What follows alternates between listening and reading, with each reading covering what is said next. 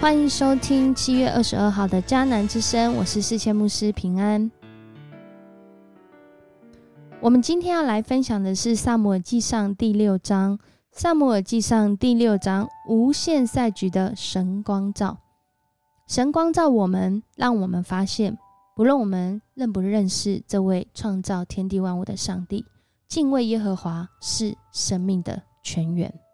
我们要来祷告，要来 RPG 的经文在启示录的十五章四节。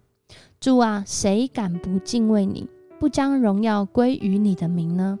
因为独有你是圣的，万民都要来在你面前敬拜，因为你公义的作为已经显出来了。上帝的公义作为已经显出来了，而我们的心是否已经被上帝光照？正在被上帝光照呢。延续昨天的故事，三八到底是二十三还是二十四呢？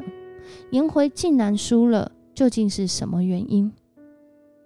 孔子在颜回和这买布人他们的打赌跟这个争辩当中，哦，他们来到孔子的面前，孔子问明了买布人和颜回的情况。就对颜回笑笑说：“三八就是二十三呐，颜回，那你就把这个罐啊拿给他吧。”而这个颜回呢，他听到了之后啊，他不跟老师斗嘴，他想孔子说他错了，就老老实实的摘下他头上的帽子，交给了这买布的。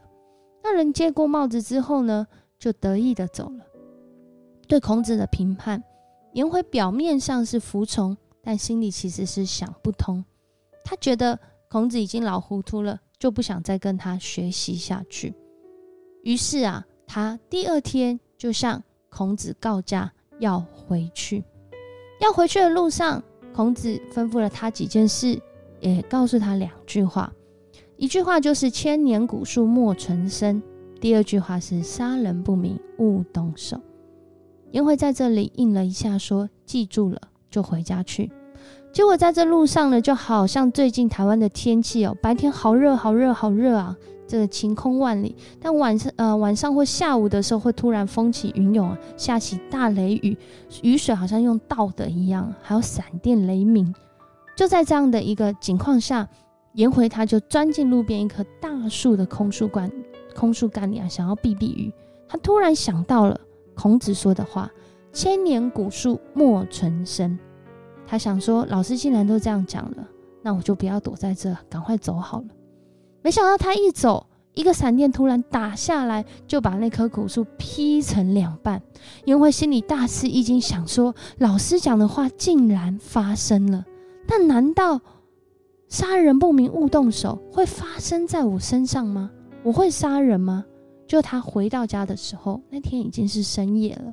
他不想惊动家人，就啊，赶快的要回到他的房间。回到他的房间的时候，哎，床上怎么不止一个人，还有另一个人？一怒之下，他就想要把他随身携带这个宝剑给啊拔出鞘来，然后想要杀死这上面的人。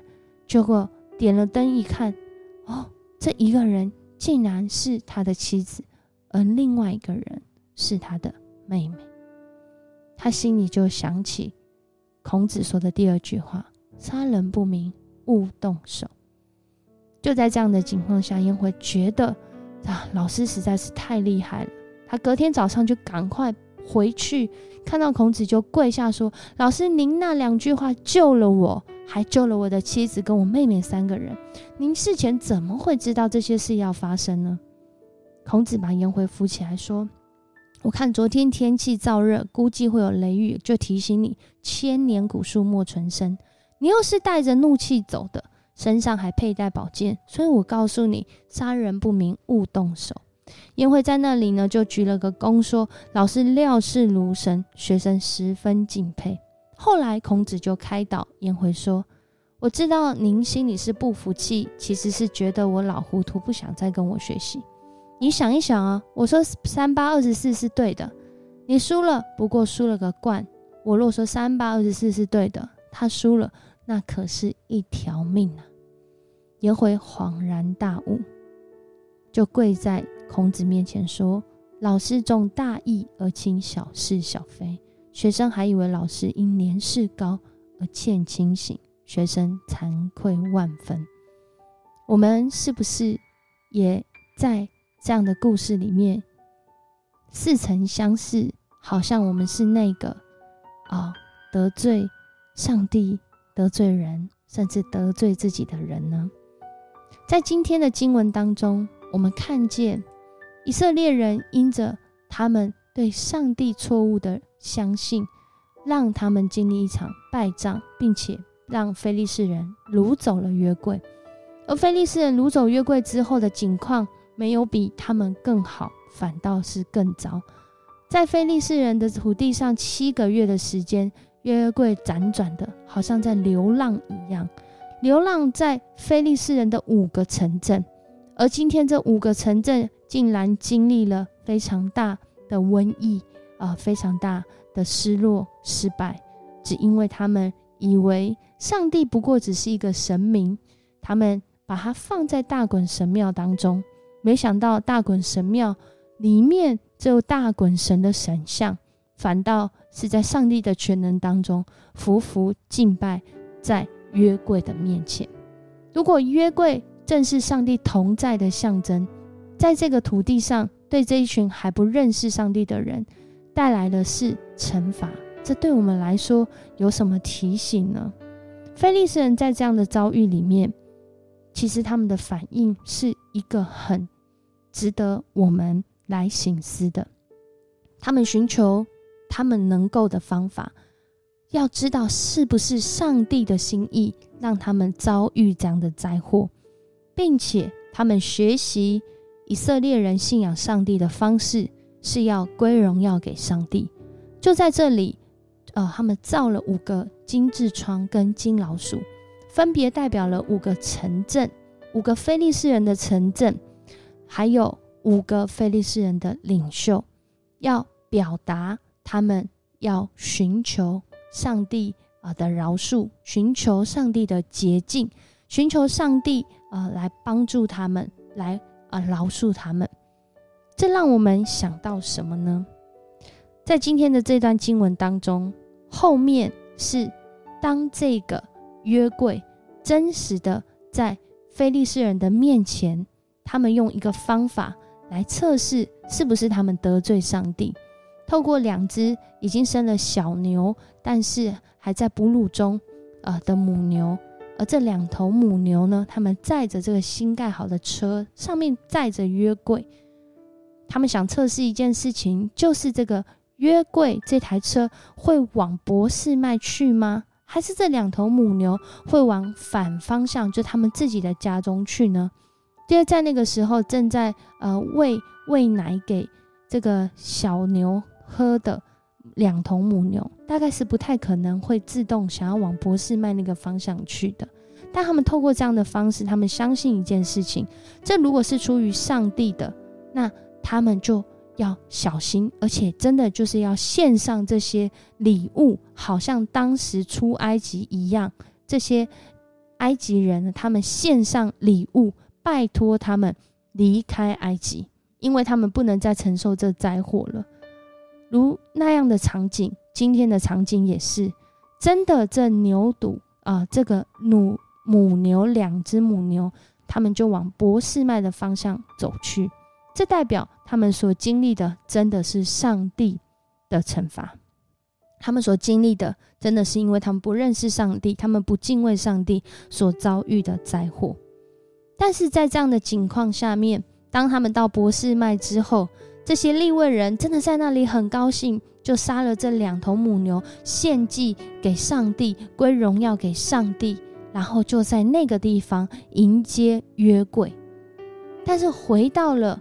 以色列人的土地却是另外一个景况，就是在那里竟然有七十个人，他们想要窥探这个约柜，不只是摸，是要打开这个约柜。但我们都知道，在摩西五经当中很清楚的讲到，是有立位人，而且他们用什么样的方式，是要非常呃，要洁净自己，要来到上帝面前。只有大祭司，而且不是打开约柜，而是在那至圣所当中敬拜上帝。那我们看见，在这个时期，从四世纪之后，其实很多的人。连以色列人，他们对上帝的律法、对上帝的心意也不是那么明白。就在这一连串的混乱，好像约柜在流浪一样，又流浪到了这个原来应该是要回家、回到波斯曼、回到以色列人的地方。然而在这里的以色列人却是又大大得罪上帝。这让我们看见，不论是信上帝的，或是未信上帝的，上帝的荣耀。就当归给他。我们对上帝那敬畏的心意仍然是要有的，如同 RPG 说的：“这个谁敢不敬畏你呢？不将荣耀归给你的名呢？唯有上帝是公义的，我们都要寻求上帝的心意。”菲利斯人因为他们的遭遇，他们寻求上帝的心意，归荣耀给上帝，显明上帝的大能无所不在。这对我们来说有什么提醒和反省？很多时候，我们身在其中，不明所以，身有盲点，但是上帝却透过他的话语，再次带领我们。不论是信的、不信的，还未信、还在路上的，我们都要归荣耀给上帝，因为敬畏耶和华是生命的泉源，他要引导我们走生命的道路。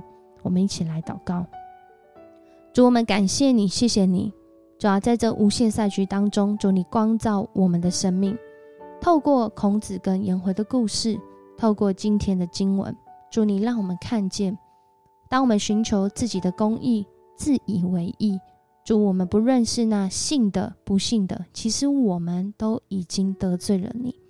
但是主，当我们愿意回转向你，愿意归荣耀给你。主啊，你是信实的，你是公义的，你更是怜悯人的。你让人能够在主你的大能当中来经历回转的呃这个恩典，能够经历回转归向你，在主你里面得救的恩典。主啊，恳求主你帮助我们，让我们在那样各样的情况中，我们都尊主为大，尊你的名为圣。也求主来光照我们，光照我们的内心，我们的内心所做的是不是合神心意的动机？也帮助我们在这过程里，让我们所做的，不管是我们的言语，是我们的行为，是我们的态度，是我们深深那人不知道但主你知道的动机，都能够合乎主你的心意，使我们的生命因着敬畏你。而经历到那生命的泉源，是让我们的生命有方向、有意向，而且能够经历主你的医治跟和好。主，谢谢你赦免我们，谢谢你带领我们，更是谢谢你光照我们，使我们走在生命的道路当中。我们这样祷告，奉主耶稣的名求，阿门。谢谢你收听今天的迦南之声，愿上帝赐福你在各样的境况中成为。啊，别人的祝福成为啊归荣耀给上帝，被上帝光照那公义的器皿。我是思谦牧师，我们明天见。